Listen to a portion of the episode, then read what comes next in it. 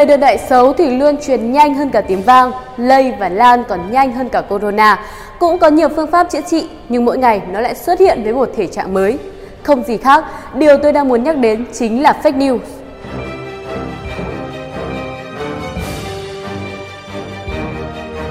Miền Trung thì đang phải chịu những tháng ngày đau thương bởi bão trồng bão và lũ trồng lũ. Còn trên mạng Internet thì cơn bão tin giả vẫn đang tràn lan và những kẻ xấu thì đang thản nhiên truyền bá chúng, khiến cho cộng đồng không khỏi lo lắng. Mới đây nhất liên quan đến cơn bão Đại Hồng Thủy ở miền Trung đã xuất hiện nhiều tin giả tràn lan trên Internet. Điều này cho thấy kẻ xấu luôn biết lợi dụng nắm bắt thời cơ để thể hiện. Trong những ngày qua, trên mạng Facebook, thông tin siêu bão cấp 17 sẽ đổ bộ vào miền Trung được chia sẻ với tốc độ chóng mặt, khiến người dân rất hoang mang. Ngay lập tức, Trung tâm Dự báo Khí tượng Thủy văn Quốc gia đã đưa ra thông báo khẳng định đây là tin giả. Một hình ảnh khác gây chấn động Facebook thu hút hàng chục nghìn lượt chia sẻ là hình ảnh một phụ nữ đang ôm con dưới lớp bùn đất. Đi kèm theo đó là câu chuyện về một gia đình bị chôn vùi do sạt lở đất ở huyện Hướng Hóa, tỉnh Quảng Trị và đội cứu hộ sau đó tìm thấy người mẹ vẫn đang ôm con với tư thế cha chở. Qua kiểm chứng, đây là ảnh chụp bức tượng tạc hai mẹ con được phát hiện sau vụ động đất tại Tứ Xuyên, Trung Quốc vào năm 2008. Thậm chí có những kẻ giả danh tài khoản Facebook của những người nổi tiếng để kêu gọi cứu trợ người dân vùng lũ với mục đích trục lợi cá nhân, lừa đảo chiếm đoạt tài sản.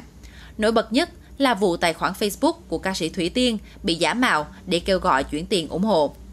Mới đây, tài khoản Facebook Huấn Hoa Hồng, Bùi Xuân Huấn cũng bị VTV24 phát hiện đăng tin giả. Cụ thể, tài khoản này đăng một bản tin video cắt kép từ chương trình thời sự của VTV24 về việc các nghệ sĩ làm từ thiện tại miền Trung. Trong đó, hình ảnh ca sĩ Mỹ Tâm trao quà cho một người dân được thay bằng ảnh của Bùi Xuân Huấn. Hiện video này đã bị gỡ bỏ.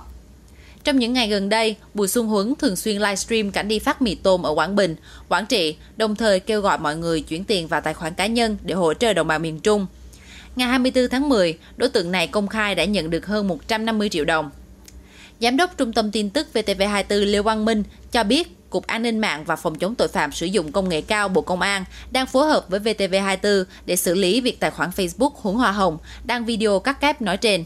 Trong thế giới ảo, cơn bão tin giả vẫn đang hoành hành và chưa có dấu hiệu lắng xuống. Những hành vi này sẽ bị xử lý như thế nào? Điều gì có thể ngăn chặn hay khắc phục tình trạng này? Chúng tôi có trao đổi với luật sư về vấn đề này. Luật sư Nguyễn Văn Tuấn, giám đốc hãng luật TGS, đoàn luật sư thành phố Hà Nội cho rằng việc đưa tin sai sự thật, đăng thông tin giả mạo trên mạng xã hội khi tình hình bão lũ đang diễn ra phức tạp là hành vi vi phạm pháp luật, cần phải được lên án mạnh mẽ và có biện pháp xử lý mạnh tay theo đúng quy định của pháp luật. Ông cho rằng trường hợp huống hoa hồng giả mạo VTV chỉ để trở nên nổi tiếng hơn mà chưa có hành vi chiếm đoạt tài sản thì sẽ bị xử phạt hành chính từ 10 triệu đồng đến 20 triệu đồng.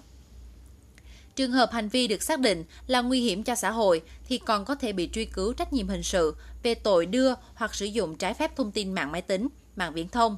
Theo đó, người phạm tội có thể bị phạt tù lên đến 7 năm, bị phạt tiền từ 20 triệu đồng đến 200 triệu đồng. Nếu có căn cứ cho thấy đối tượng đã đưa ra thông tin gian dối nhằm chiếm đoạt tài sản là số tiền từ thiện của các nạn nhân, thì đối tượng sẽ bị truy cứu trách nhiệm hình sự về tội lừa đảo chiếm đoạt tài sản. Việc đối tượng lợi dụng tình hình thiên tai lũ lụt để chiếm đoạt tài sản sẽ bị áp dụng tình tiết tăng nặng trách nhiệm hình sự. Cụ thể là phạt tù từ 12 đến 20 năm hoặc tù chung thân, ông Tuấn cho biết. Luật sư Nguyễn Văn Tuấn khuyến cáo người sử dụng mạng xã hội cần kiểm chứng nguồn thông tin, nếu nó đến từ người lạ hoặc một trang thông tin tổng hợp không rõ nguồn gốc, người dùng mạng xã hội cần phải cảnh giác trước khi chia sẻ. Ông cho rằng, đối với mạng xã hội, những fanpage chính thống của cơ quan, báo chí, tổ chức thường có dấu tích xanh để xác thực. Người dùng mạng xã hội cần quan sát và phân biệt rõ các fanpage chính thống và giả mạo để tránh chia sẻ nhầm các thông tin sai sự thật. Người dùng cũng cần kiểm tra kỹ nội dung để xác định đây là thông tin thật hay giả. Tin giả thường hay bị sai chính tả, bố cục lộn xộn, hình ảnh, video thường bị chỉnh sửa, cắt ghép, thay đổi nội dung ngày tháng. Người dùng mạng xã hội nên tìm các tin, bài viết trên các trang báo chính thống có nội dung tương tự để đối chiếu. Chia sẻ về vấn đề này, Thiếu tướng Nguyễn Thanh Hồng, Ủy viên Thường trực Ủy ban Quốc phòng và An ninh của Quốc hội cho rằng trong lúc cả miền Trung đang oằn mình gánh bão lụt thì xuất hiện một số thông tin thất thiệt. Về mặt đạo đức và truyền thống văn hóa dân tộc thì đây là hành vi cần hết sức lên án. Về mặt pháp luật, việc tung tin thất thiệt gây hoang mang dư luận phải được nghiêm trị và trong các quy định pháp luật về hình sự, hành chính thì vi phạm này là tình tiết tăng nặng. Chính vì thế, việc một số cá nhân dù là vô ý hay cố ý lợi dụng tình hình thiên tai khó khăn như hiện nay, lợi dụng xuyên tạc thông tin sai sự thật nhằm mục đích gây mất đoàn kết trong nội bộ, nhất là trong thời điểm chúng ta đang đại hội đảng, các cấp tiến tới đại hội đảng toàn quốc lần thứ 13 cần phải xử lý nghiêm theo luật. Fake news một vấn đề nhức nhối trong thời kỳ công nghệ 4.0 sẽ thế nào nếu như kẻ xấu lợi dụng thời cơ để phát tán thông tin sai và gây hoang mang cho cộng đồng. Cơ quan chức năng đang ngày càng nỗ lực trong việc xử lý thông tin.